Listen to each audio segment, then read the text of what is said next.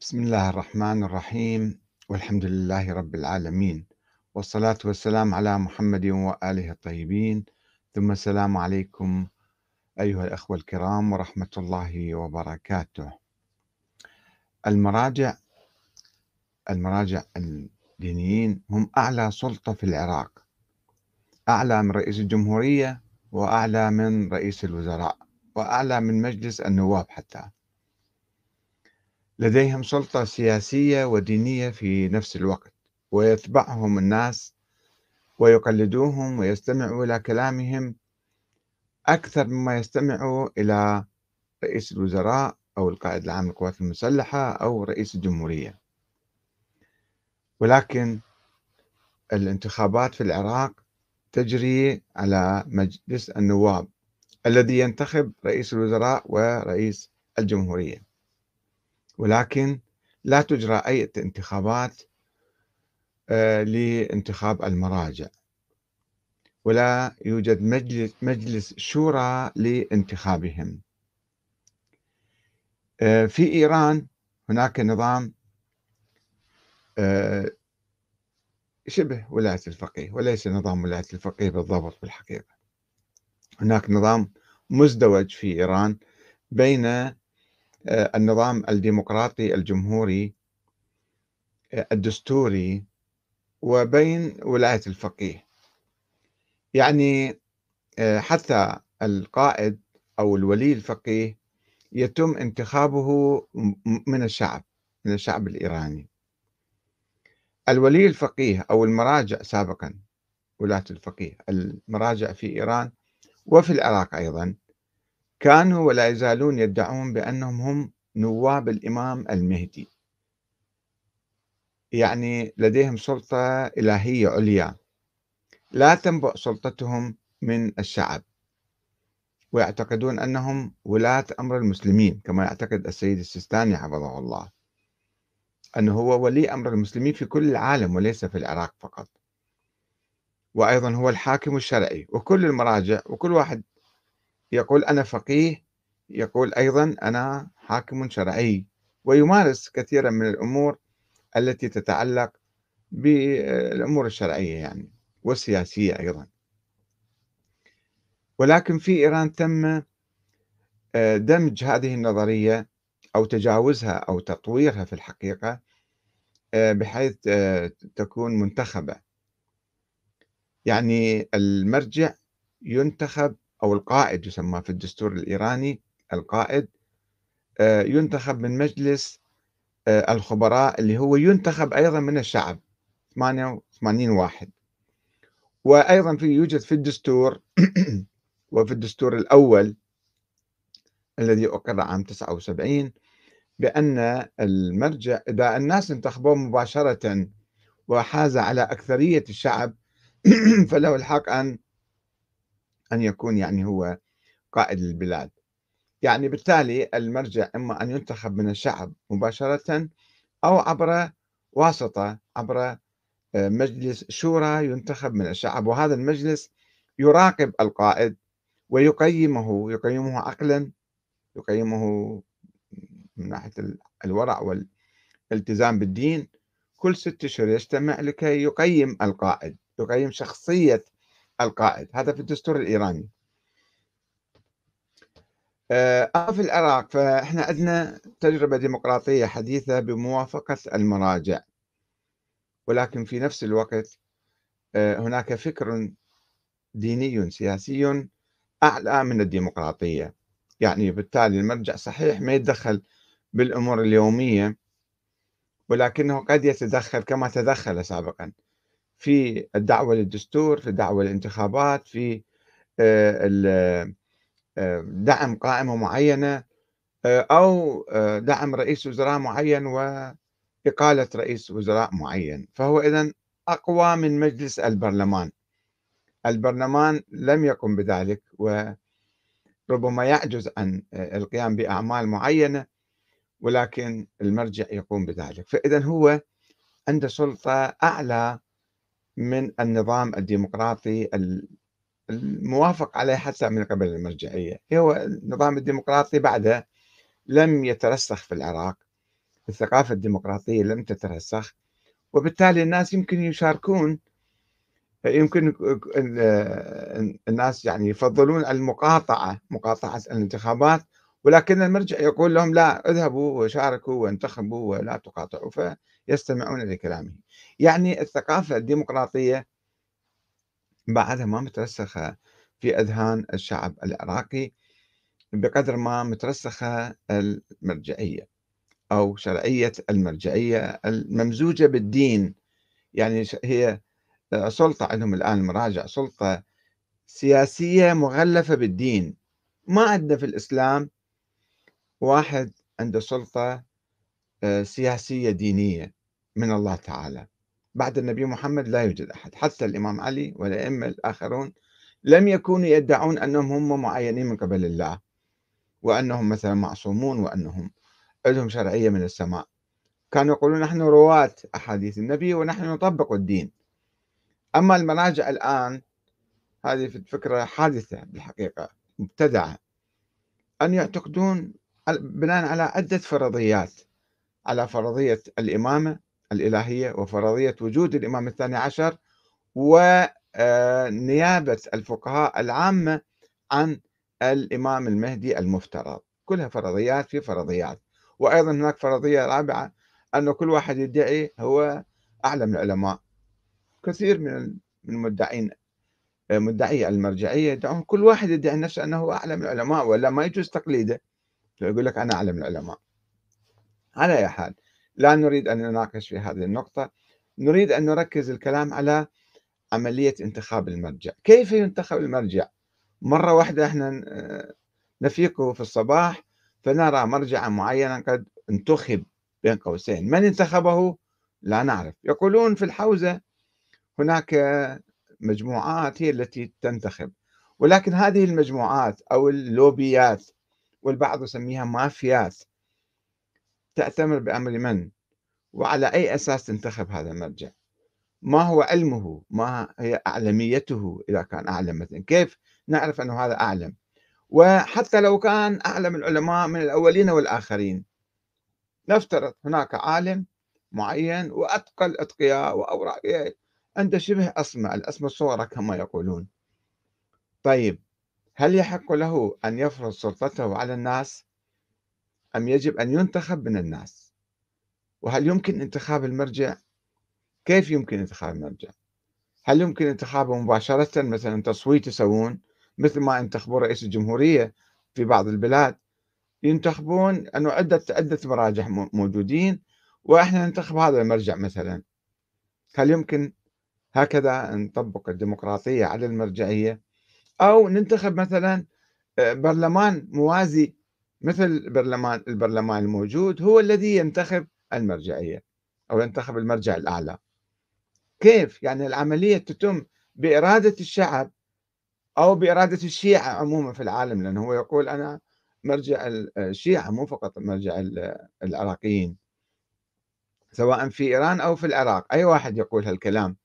هذا الكلام بحاجة إلى تدقيق، أنه لا يكون يفرض علينا واحد إحنا ما نعرفه، وما نعرف برنامجه، وما نعرف علمه، وما نعرف سياسته، وما نعرف عقيدته. حتى عقيدته هناك بعض المراجع الآن موجودون في الحقيقة، أنا أعرفهم شخصيا، وهناك مراجع سابقون بعدين اكتشفنا أنهم دولة من فرقة مغالية منحرفة، أصلا ما لها علاقة بالتشيع، والأئمة يلعنوهم ويتبرؤون من عندهم. فرقة المفوضة مثلا اللي موجودة الآن في قم وفي النجف وفي هنا وهناك، أيضا هناك من يدعي ذلك. فإذا حتى عقيدة المرجع لا نعرفها ما هي، لم نحقق فيه، وإنما بالدعاية والإعلام والمال الذي يلعب دورا كبيرا في شراء المعممين هنا وهناك، الوكلاء. أي نعم فلان صار هو المرجع الأعلى، صار يوزع رواتب ولو رواتب بسيطة، بس وبالتالي هذا تبين أنه هو فعلا مرجع أعلى. ففي عملية المال، توزيع المال، ملايين تصرف في المجال، ملايين حق تصدقوني، صرفت وتصرف في الدعاية لفلان أو فلان، ومرة واحدة يطلع شوفون الناس كلهم وهو هذا صار المرجع الأعلى. ما هي علاقتنا به؟ هل يأخذ ويعطي ويانا؟ هل عنده مجلس شورى مثلا؟ كيف يقرر إذا أراد يقرر قرار سياسي مثلا المشاركة في الانتخابات نفترض، هذا قرار جيد، ولكن إذا في اليوم قال لا تشاركون بالانتخابات، ماذا نقول نحن؟ نقاطع الانتخابات؟ والانتخابات حقنا الطبيعي. هناك بعض المشايخ الذين يدعون المرجعية أيضا في العراق قالوا لا تنتخبوا، انتخابات حرام، ما يجوز كذا، قاطعوا الانتخابات، فيختلفون. طيب هذا المرجع اللي يقول لا تنتخبون، أو الشيخ أو العالم أو أي شيء يسموه، واحد يقول لا انتخبوا، على أي أساس؟ وهناك قضايا أخرى أكبر من عملية الانتخابات في أساس الدستور. بعض كان يقول لا الدستور أصلا حرام، الديمقراطية حرام، لا تجوز الديمقراطية. وهناك بعض الناس في الحوزة حتى في قوم وفي أماكن أخرى يقولون المرجع يأخذ شرعيته من الله، من الإمام المهدي، لا يأخذ شرعيته من الانتخابات. هذا أحد العلماء توفى في إيران، كان يقول المرجع الله يعينه، وإنما هذا المجلس يتعرف عليه، مو ينتخبه، ما يعطي الشرعية، الشرعية من الله جاية إليه. يعني شوفوا بعض الناس لا يزالون يتمسكون بهاي النظرية القديمة المفترضة طبعا، هي أنه المرجع شرعيته من الله تعالى، الله ينتخبه. وكما شوفوا تعليقات الآن أقرأ لكم إياها، بعض الأخوة أيضا أكدوا على الموضوع وقالوا أنه يعني كيف نجمع بين المرجعية والديمقراطية؟ بعدهم ما داخلة في عقلهم. طيب ما الإمام علي انتخب من الناس فأصبح إماما، الإمام الحسين انتخب من الناس فأصبح إماما، الإمام الحسن انتخب من الناس وبويع فأصبح إماما، الإمام زين العابدين لم يرشح نفسه للانتخابات ولم يتصدى للسياسة فاعتزل ولم ينتخبه أي أحد، وهكذا. يعني هذه عندنا مشكلة قديمة، أنه حتى الأئمة شرعيتهم تأتي من السماء أم تأتي من الناس حتى يحكموا. يمكن واحد يكون عالم عادل كل شيء، ولكن هل يحق له أن يفرض نفسه على الناس ويصبح قائدا أعلى مثلا؟ فهي المشكلة في إيران، هناك تطور ديمقراطي في هذا الموضوع، ولكن البعض يحاول أن يجر النظام، يجر الدستور وكل ما يجري في إيران إلى الفكر القديم، ويحاول أن يلغي حتى الديمقراطية، يلغي رئاسة الجمهورية، يلغي البرلمان، وبالتالي هو المرجع لأنه معين من السماء يحق له أن يفعل كل شيء. وقد حاول الإمام الخميني رحمة الله عليه أيضا أن يتجاوز الدستور، وقال أنه حتى يعني الدستور يمكن يلغيه، يمكن للحاكم الإمام يعني الفقيه يقصد أن يلغي الاتفاقية الشرعية التي يعقدها مع الأمة. بناء لماذا قال الإمام الخميني ذلك في سنة 88 عندما حدثت أزمة دستورية مع مجلس المحافظة على الدستور؟ الآن هل المراجع اللي عندنا يؤمنون بذلك؟ يحترمون الديمقراطية والنظام الديمقراطي احتراما أساسيا وعقديا، أم يقولوا هذا مؤقتا، يعني احنا نقول لكم روحوا انتخبوا وروحوا شاركوا بالديمقراطية، ولا يزالوا يحتفظون بالسلطة السياسية الدينية بين قوسين في أيديهم. طيب الآن عندنا واقع موجود. أنا كما تعرفون لا أؤمن بالمرجعية، وأقول المرجعية بدعة، ولا يجوز تقليد أحد، ولا لم يعين الله أحدا على الناس، لا مرجع ولا إمام معصوم، حتى لم يعين أحد الله على الناس. ولكن واقعنا الموجود هذا واقع موجود في العراق، ماذا نفعل؟ نتركه لتلاعب المافيات واللوبيات والتدخلات الإقليمية والدولية، وتدخلات مثلا الله أعلم من أين تأتي، أم نساهم ونشارك ونطالب بأن تخضع المرجعية للانتخابات أيضا؟ مو فقط ننتخب نواب ورئيس وزراء ورئيس جمهورية، لا، حتى المرجع يجب أن يكون لنا صوت به، صوت بانتخابه، ونعرف شنو برنامجه، شنو سياسته، شنو فكره، شنو عقيدته، شنو علمه، هذه الأمور كلها يجب أن تكون شفافة ومعروضة للناس. فطرحنا احنا هذا الموضوع، أنه هل يجب أن تتم عملية انتخاب المراجع بصورة ديمقراطية، ومتى وكيف؟ فكان هناك تعليقات من بعض الأخوة، احنا نقرأ لكم إياها ونشوف تعليقاتكم. أولا شيء أنا أقرأ من الفيسبوك التعليقات التي كتبت، ثم أعود إلى اليوتيوب إن شاء الله. حيدر سيد موسى الزاملي يقول: يا ديمقراطية يا انتخاب، تنصيب المرجعية تتدخل فيه دول ومصالح. طيب احنا شنو دورنا؟ إذا هناك دول ومصالح، دول إقليمية وكبرى تتدخل، فما هو دور الشعب العراقي في انتخاب المرجعية؟ مرة واحدة يركبون شيء على رأسه وهو بعد ما يقدر يتحدى ولا يقدر يعني يفكر. مهند الساعدي يقول: الديمقراطية نظام بشري بحت، لماذا يتم العمل به في الأنظمة الإسلامية كإيران؟ هذا الأخ أصلا يرفض الديمقراطية من أساسه، ويعتقد أن الديمقراطية متعارضة مع الإسلام، وهي نقطة مهمة جدا في الحقيقة. الديمقراطية نعم نظام بشري، لأنه في الإسلام لا يوجد نظام إسلامي بين قوسين للحكم، لا يوجد دستور في القرآن الكريم، دستور للحكم. يعني اقرأ القرآن من أوله إلى آخره، لا تجدون حديثا عن كيفية انتخاب الحاكم والنظام برلماني ولا رئاسي مثلا، وما هي صلاحيات الرئيس، وما هي صلاحيات رئيس الوزراء، وما صلاحيات النواب. كل هذه الأمور الدستورية هذه ما موجودة، إنما مبدأ الشورى موجود في القرآن الكريم، وأمرهم شورى بينهم. احنا ناخذ هالمبدأ ونعمل عقلنا ونطور هذا النظام. والعقل الإنساني في العالم تطور بحيث يحد من الدكتاتورية ويقسم السلطة، لا يدعها تتركز في يد واحدة مدى الدهر فيصبح واحد دكتاتور مطلق. هذا إذا أعطيناه سلطة تشريعية والسلطة القضائية والسلطة التنفيذية والإعلامية والمالية يجمعها بعد، والدينية أيضا، هذا يصبح نصف إله يعني. فلذلك العقل الإنساني طور مبدأ الشورى القرآني، كما قال محمد عبده جمال الدين أفغاني أن هذه بضاعتنا ردت إلينا، لأنه إحنا كنا هامليها، ما كنا نعمل بيها خلال القرون الماضية، فالغرب عمل وطور. فالآن إحنا ما في تناقض. فحسنا فعلت الجمهورية الإسلامية عندما تبنت الدستور والنظام الديمقراطي، ونطالبها بالدقة في تنفيذ هذا النظام، ونطالب أيضا نفس الشيء في العراق والمرجعية.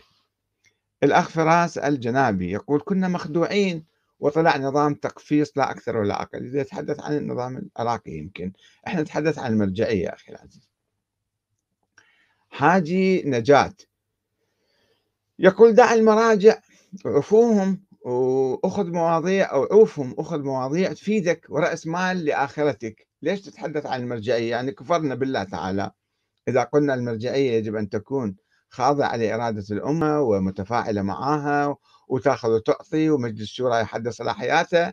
فالأخ جاي يقول لا، ليش تتدخل بالمرجعية؟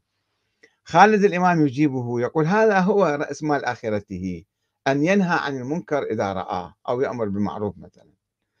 أمير الجميلي يؤكد على كلام حاجي النجاة يقول: أحسنت، إن عاقبته عاقبة سوء والعياذ بالله رب العالمين. يعني إذا واحد طالب بأن تكون المرجعية منتخبة من الناس، هاي صارت عاقبة سوء. جعفر أساري يقول: لا تغير أو لا تغير أو لا تتغير حتى بعد التخمة والانتفاخ. أحمد غباش العابدي يقول: هي الناس خل تنتخب برلماني بخير أو تنتخب مرجع. أبو مصطفى يقول: خاضعين لتعيين إيران التي لا تسمح بتعيين مرجع عربي فقط فارسي وملبسي عمامة سوداء للقدسية مزيفة. زمن الشاه نعم. أخي العزيز أبو مصطفى، أنت معلوماتك قديمة. زمن الشاه نعم، كان الشاه والبلاط والسفارة الإيرانية تتدخل في انتخاب المرجع. أما الآن فهناك دول كبرى تحول دون ذلك وترفض أن تتدخل إيران في المرجعية، وهناك صراع طبعا لا يزال. أما قصة أنه فارسي ملبسي عمامة سوداء، يعني العرب انتشروا في كل العالم، ويوجد ناس من أصول عربية في إيران أكثر من أي بلد عربي، راجع معلومات الDNA.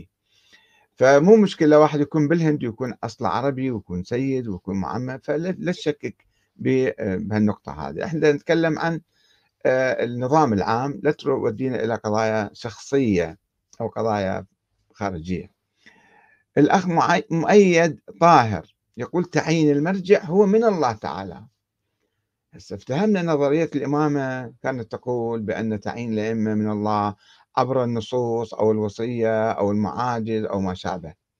طيب المرجع لا عليه نص، لا عليه وصية من الله، ولا عنده معاجز، فكيف صار هذا من الله؟ واحد معمم أو درس له كم كتاب وقال لك أنا صرت مجتهد والله يعلم باجتهاده، كيف أنه هذا مرجع معين من الله؟ شوف هاي المشكلة. مشكلة أنه الآن مثلا رئيس الوزراء أو الحاكم أو رئيس الجمهورية إحنا ننتخبه ونعرفه، وإذا فشل أو عجز أو أخطأ أو كذا نغيره كل 4 سنوات. أما المرجع لا، يبقى علينا 50-60 سنة، ما حد يقدر يناقشه أو يبحث وياه أو يتحاور وياه أو يقترح عليه حتى اقتراح أو يسأله سؤال: هذا الحكم اللي أنت قاعد تقوله أو الموقف ما هو دليلك؟ أو لماذا لم تتخذ هذا الموقف مثلا؟ أيضا ما في سؤال وجواب، ما في، خلاص هو كأنه قاعد في برج عاجي ويصدر أوامر وعلى الناس أن يسمعوا كلامه من دون نقاش من دون بحث. سامي الأنصاري يقول بريطانيا العظمى، شبيه بريطانيا العظمى ما نتكلم يعني بالتفصيل، يعني يقصد أن بريطانيا العظمى هي التي تنتخب. هذا شبهة موجودة حقيقة يجب أن ترتفع.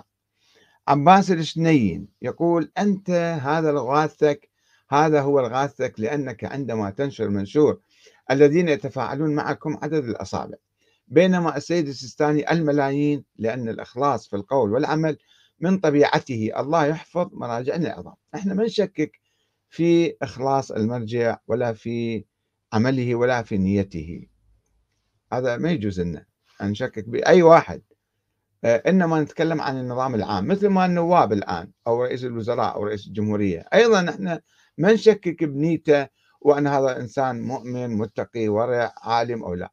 احنا نتحدث عن نظام يجي واحد يمتلك سلطات عليا أعلى من رئيس الجمهورية ورئيس الوزراء، وهو يرفض الشورى ويرفض الانتخابات ويرفض التفاعل مع الشعب مثلا.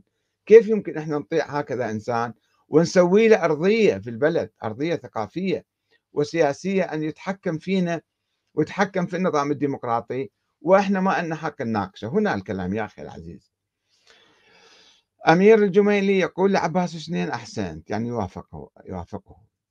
محمد البوش يقول يا رجل اتق الله، مرجع ومرجعية وديمقراطية ونظام ديمقراطي سائل. يقول شلون يعني؟ عجيب، ما يمكن نجمع بيناتهم بين المرجعية والديمقراطية.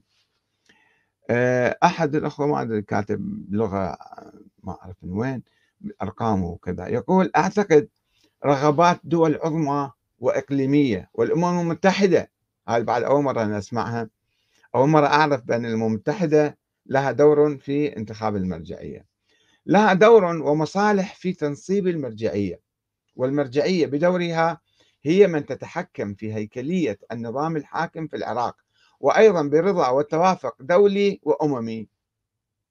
بس ليش أنت ما حاط اسمك يا أخي العزيز حتى بشجاعة تقول هذا الرأي؟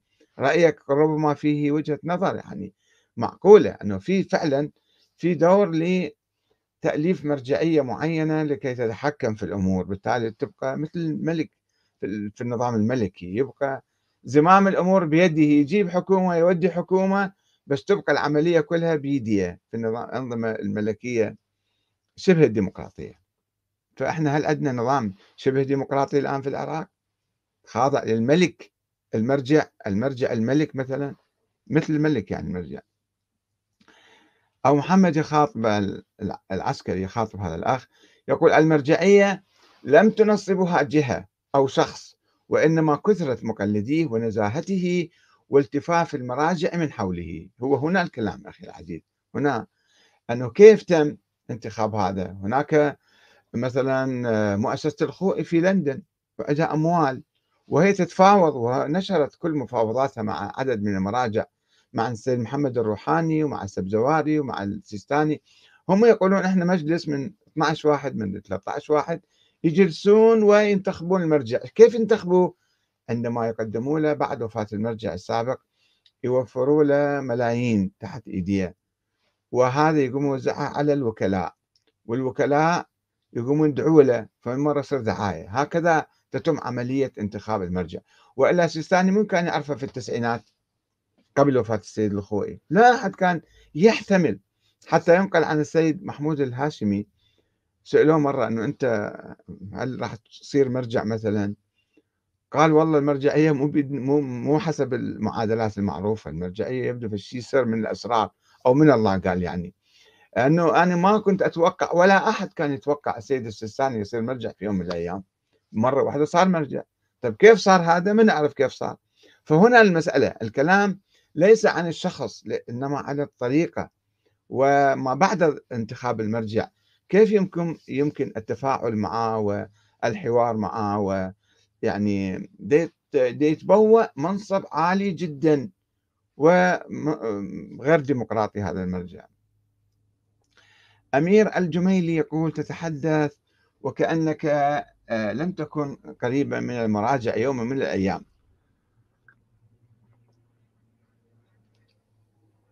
وهذا إن دل على شيء فإنه يدل على خبث السؤال والقصد الخبيث من ورائه. شكرا يا أخ أمير، يعني صرت تعلم أعلام الغيوب صرت. أبو عرب اللي يعربي يقول كلام جدا وجيه، مسألة الدعوة لانتخاب المرجع بصورة ديمقراطية. علي جعفر يقول المرجع الله يختاره، أو بريطانيا أو إيران، بس ما افتهمنا الله يختاره لو بريطانيا لو إيران، ما ندري. المهم نصبح الصبح نلقى مرجع شلون ما حد يعرف منو نصبه منو جابه. هذا هو السؤال الحقيقي. حج جلال القهواتي يقول لا حول ولا قوة إلا بالله العلي العظيم، ما أنت شأنك بالمراجع؟ هل آذوك بشيء؟ هل أكل حقك أحدهم؟ يا أيها الناس عليكم بأنفسكم. هي هاي المشكلة ثقافتنا ما قبل الديمقراطية.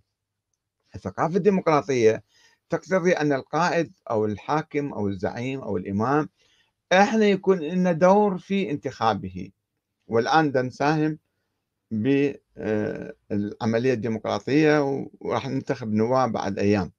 طيب ماذا عن المرجعية؟ هي سلطة عليا في البلد، ولكن لا نمسها لأنها مقدسة. من أين جاء التقديس يا أخي العزيز؟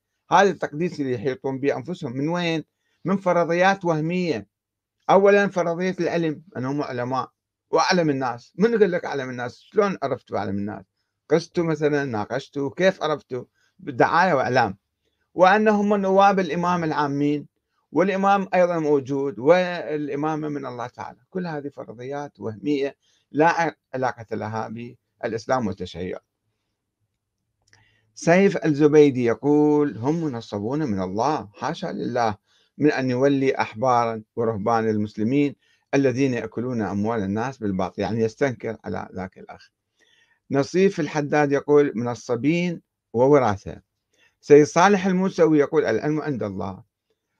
إبراهيم أحمد يقول هذا شبيكي أول. ناظم أبو فارس يقول حتى انتخاب المرجع ستكون فيه تدخلات إقليمية ودولية. ليش الآن يعني ما موجودة تدخلات إقليمية ودولية موجودة، فإذا ولكن الغائب الأكبر هو الشعب الذي لا يتدخل ولا يعرف. مرة واحدة يركبون له مرجع ويصبح هذا المرجع الأعلى مرة واحدة. الآن نعود إلى بعض الأسئلة على اليوتيوب اللي أخوة المشاركين، أيضا مشاركات كثيرة عندهم. حبيب الكل يقول المرجعية دهاليز. يعني شنو دهاليز؟ يعني غامضة، يعني فيها أشياء أسرار. هذا أبو علي يسأل سؤال بعيد عن موضوعنا، ما رأيك بحديث الثقلين؟ عندي محاضرات حول الموضوع يمكن تراجعها في اليوتيوب، اكتب أحمد الكاتب حديث الثقلين وتعرف. الأخ قاسم محمد يقول ما هو رأيكم في المرجعية الشيرازية؟ وهل تنصحون الناس بتقليدها؟ يا أخي العزيز، أنا لا أنصح بتقليد أي أحد. أنا في نظري التقليد حرام وقبيح ومذموم وتخلف وانحطاط. التقليد الأعمى.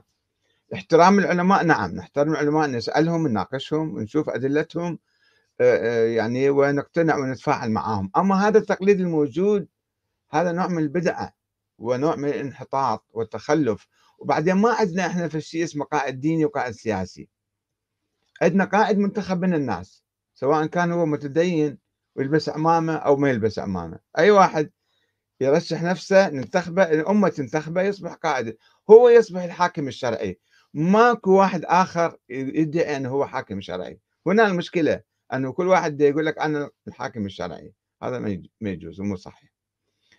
فمو الشيرازي، بالعكس انا اعتقد يعني السيد محمد الشيرازي رحمه الله عليه، انا عملت دراسه حوله قبل 20 سنه تقريبا، واكتشفت انه لم يكن مجتهدا. هو يقول انا مو مجتهد، يقول لا استطيع ان اجتهد في كل شيء، فقط في الفقه في السطح، يعني بالروايات، ياخذ روايات ونفس المنهج كل اتباعه وكل تلاميذه واخوانه سائرين مع الاسف في هذا المنهج الاخباري. مو بس هو، مو بس الشيرازي، انما حتى السيد الخوئي لم يكن مجتهدا مطلقا، لأنه لم يجتهد في عقيدته، وأساس الدين كل العقيدة عقيدة الإمامة، وحجية أقوال الأئمة اللي يأخذها، حجية الأقوال المنسوبة للإمام المهدي الغائب، كلها يأخذها من مفاتيح الجنان السيد الخوئي، ما محقق فيها ولا مدقق ولا دارس ولا باحث في الأصول. نعم في الأصول الآن حتى وحيد الخراساني في قوم من أشهر علماء اللي يبحثون في الأصول، ولكن في العقيدة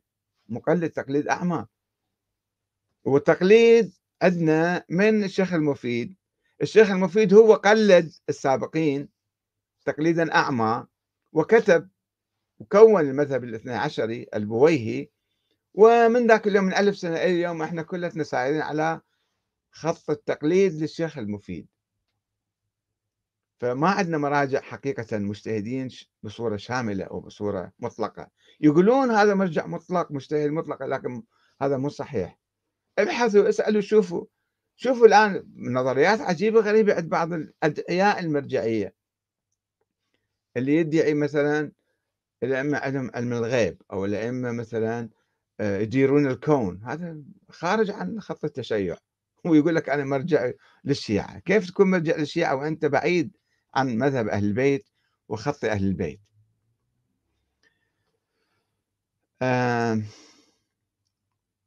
الباحث عن الحق يقول: وهل دين الله عز وجل اختيار أم انتخاب؟ لو تنصيب من الله عز وجل كتنصيب الأنبياء والأوصياء، بل اختيار المراجع باطل كتنصيب أهل السقيفة بسلب الخلافة الحقة من الإمام علي. دين الله موجود في القرآن الكريم، وخلص اليوم أكملت لكم دينكم وأتممت عليكم نعمتي ورضيت لكم الإسلام دينا. الدين انتهى، موجود بالقرآن، موجود بالسنة النبوية، هذا الدين خلص.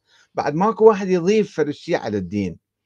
القيادة والإمامة والحكم مثلا هذه تتم بانتخاب الناس، إما تتم بصورة قسرية، انقلابات عسكرية، أو ملكية مطلقة مثلا، أو بانتخاب الناس ورضاهم، البيعة بالرضا يعني. فلذلك نقول لابد أن تنصب. الأخ يبدو حتى الاختيار ما يؤمن به، بل اختيار المراجع باطل. هو من اختار المراجع؟ هم صاروا أهل السقيفة، عملوا عمل عظيم باختيارهم لأبي بكر، وأول تجربة ديمقراطية في الإسلام هذه، رغم كل العيوب والمشاكل اللي كانت موجودة فيها أفضل من أن واحد بالقوة يجي يستولي على السلطة ويقول أنا صرت أمير المؤمنين. الأخ بشير حبي يقول: من توكل على عقله هلك. هذا يعني كلام عجيب غريب. طيب واللي ميت، اللي يحط عقله بالثلاجة وين يروح؟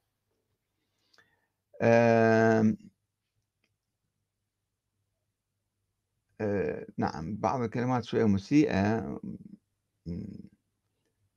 يعني أرجو أن واحد يعني خلينا نتحاور بأدب واحترام بدون ما نحاول نسيء لأحد.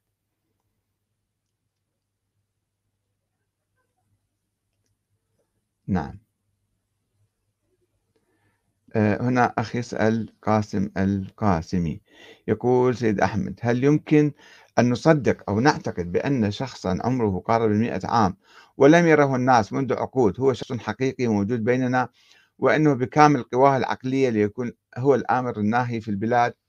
بالحقيقة الدستور الإيراني بهذا مجلس الشورى اللي عندهم، مجلس الخبراء من 88 شيخ منتخب من الناس، هذا المجلس دائما هو حاطيه حتى يقيم القوة العقلية للقائد، أنه هذا يتصرف بكامل القوى العقلية أم في ضعف صاير أو عاجز عن الاستيعاب والتفاعل وكذا، فيقولون أنت خلص عمرك انتهى.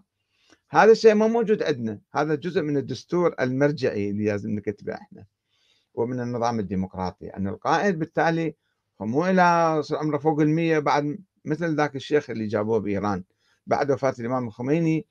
السيد الخامنئي صار رئيس الجمهور، رئيس القائد، صار كان رئيس جمهورية فأصبح هو القائد، ولكنه لم يكن يدعي الاجتهاد، لم يكن يقول أنا مجتهد. ففي الدستور الإيراني القائد يجب أن يكون مجتهدا، فجابه فرد شيخ شايب فوق 100 عمره، وحطوه هو كي يأخذون مسائل فقهية أو دينية من عنده، وبعدين هو كان يقول لهم روحوا سلموا لي على الإمام الخميني. هو ميت الإمام الخميني بعد ما مستوعب، وما يقدر يستوعب واحد مات مثلا، فكان في مشكلة. واحد لما يتجاوز بالعمر بعد ما يقدر يتابع ويقود ويستمع بصورة جيدة، فالحواشي تقوم تلعب، الأبناء والأصهار والحواشي يقومون هم يصوروا له بشكل معين، لأن يعزلوه عن الناس، ما يلتقي بالناس، ما يشوفهم إلا من قنوات ضيقة، وهاي القنوات هي تأثر عليه وتأثر على قراره. هذه مشكلة حقيقة. ما هو عبد الله كاظم يقول: ما هو دور صهر السيد السيستاني جواد الشهرستاني في العراق، وهل يتبع ولاية الفقيه في إيران؟ بالحقيقة هو في إيران عايش في قوم أعتقد، ويوفق بين الاثنين، ما دام هو بإيران طبعا يخضع لولاية الفقيه في إيران. أما بالنسبة للسيستاني هو له دور، يعني ربما في صناعة بعض المواقف، الله أعلم، لا أعرف تفاصيل المسألة. الأخ قاسم أيضا مرة أخرى يقول: طيب أستاذ أحمد، من أين جاءت هذه الملايين؟ ولماذا لا تقوم السلطة بمحاسبة المالكين لهذه الملايين تحت طائلة قوانين الضرائب وغسل الأموال؟ لأنها مقدسة، صارت مقدسة، ما يصير واحد يمسها. وطبعا تجمع الأموال في بنوك أوروبية أيضا، وحتى الدول الأوروبية لا تمس هذه الأموال لأنها مقدسة ومحترمة، فهناك في تفاعل يعني. وبعض الأموال، بعض الملايين كانت في السعودية أيام زمان قبل الحرب 91، وحاول الوكيل السيد الخوئي أن يسحبها، فوضعت يدها الحكومة السعودية عليها وقالت له: ما هذه الأموال، من أين جئت بها؟ فقال: هذه أموال للفقراء والمساكين. قال: طيب احنا نأخذها نعطيها الفقراء والمساكين. فصادروا ملايين وملايين من الدنانير، سقطت قيمتها في سراديب النجف. كانت ملايين الدنانير كانت موجودة في النجف، فالدينار العراقي سقط، راحت كل الفلوس، لأنه ما في حساب وكتاب ومعرفة ودقة وفهم لما يجري من أمور. سلامات كثيرة الأخوة يسلمون. هذا بث مباشر؟ نعم بث مباشر، ويمكنك تسأل.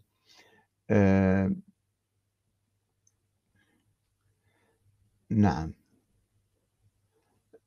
واحد يقول: أنا ما هي الأمور التي يجب على الشيعة اتباعها لكي يتقربوا إلى السنة؟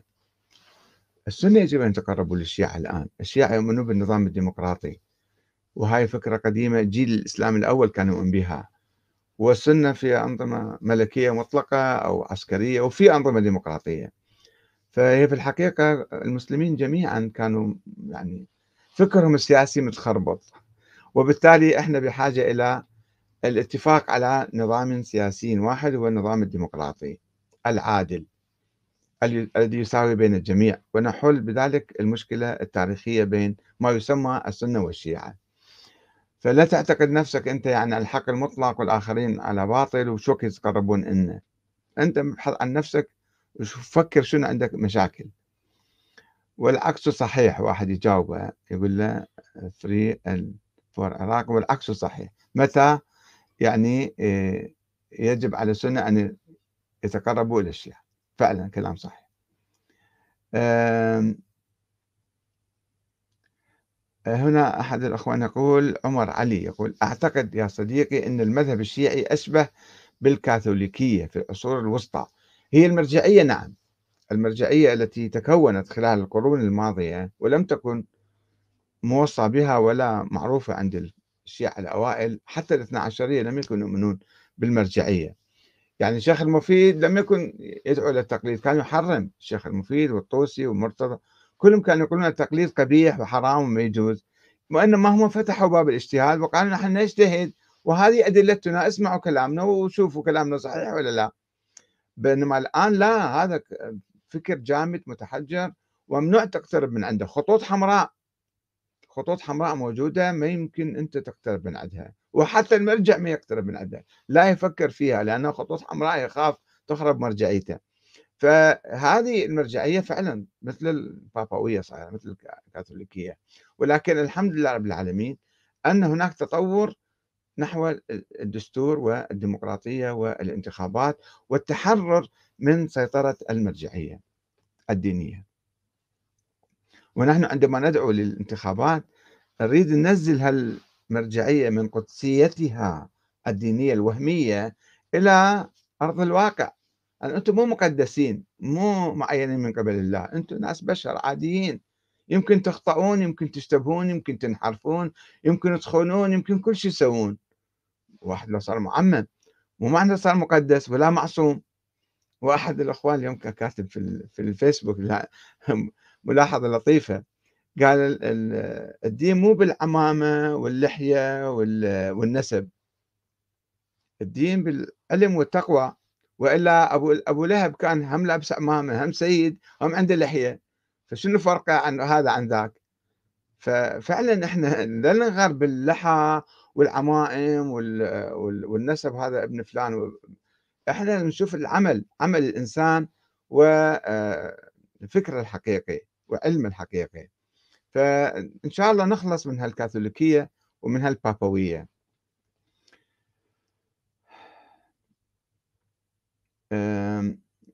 فري فور العراق يقول: أنا أؤمن بأن بالشيعة 11 إمام، فهل أنا شيعي؟ التشيع بالحقيقة تشيع سياسي كان في القرن الأول للإمام علي والإمام الحسن والحسين وبقية الأئمة، تشيع سياسي. ثم صار في نظريات جديدة أخرى حادثة، نظرية الإمامة ونظرية الاثنى عشرية ونظرية إدارة الكون. هذه نظريات يمكن واحد يناقش فيها ويرفضها. ما باقي عندنا، ما يمكن نحن نوالي أئمة أهل البيت اليوم ولاء سياسيا لأنهم غير موجودين، إنما يمكن أن نحبهم، نقتدي بهم، نأخذ من علومهم، من إرشاداتهم. هذا الشيء موجود. فسواء قلنا أنا شيعي ولا أنا مو شيعي، آمنت ب 11 إمام ولا ب 12 إمام، شنو يعني آمنت ب 12 إمام؟ موجودين بالتاريخ ناس علماء أبرار، قادة، زعماء، أنت شنو علاقتك فيهم اليوم؟ هل يمكن تتفاعل معهم؟ ما يمكن. فعندنا المرجعية وعندنا رئاسة الوزراء ورئاسة الجمهورية، هؤلاء الذين نتفاعل معهم. أنت مسلم ديمقراطي أم لا؟ تؤمن بالديمقراطية أو لا تؤمن بالديمقراطية؟ تؤمن بالدكتاتورية مثلا؟ هذا السؤال، السؤال ليس موجه لك يا أخي العزيز، إنما أقول هذا هو السؤال المطروح في العالم الإسلامي كله، أنه إحنا نؤمن بالاستبداد المطلق والملكية المطلقة والدكتاتورية المطلقة والحكم العسكري، أم ننتخب حكامنا بأنفسنا ونراقبهم ونحاسبهم وننتقدهم ونغيرهم؟ هذا هو الكلام.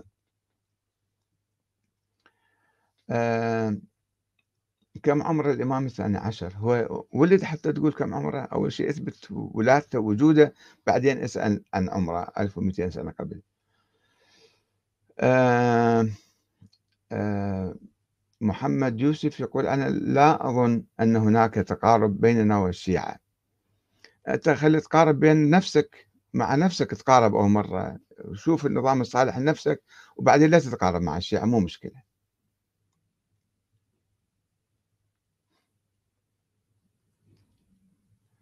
أي علوم مصطفى كذا الحمداني يقول: أي علم نأخذها من رواة الغلاة كزرارة ومحمد بن نعمان؟ مو مضطر تأخذ من أي واحد، ابحث ودقق وادرس علم الرجال وشوف إذا واحد وثقت به وثم تأخذ من عنده. ثم ما هي الأمور اللي تأخذها من عنده؟ ما عندنا شيء نختلف عليه كثير، الإسلام واضح وصريح وهذا. فأعتقد نكتفي بهذا القدر، وشكرا لكم جميعا، والسلام عليكم ورحمة الله وبركاته.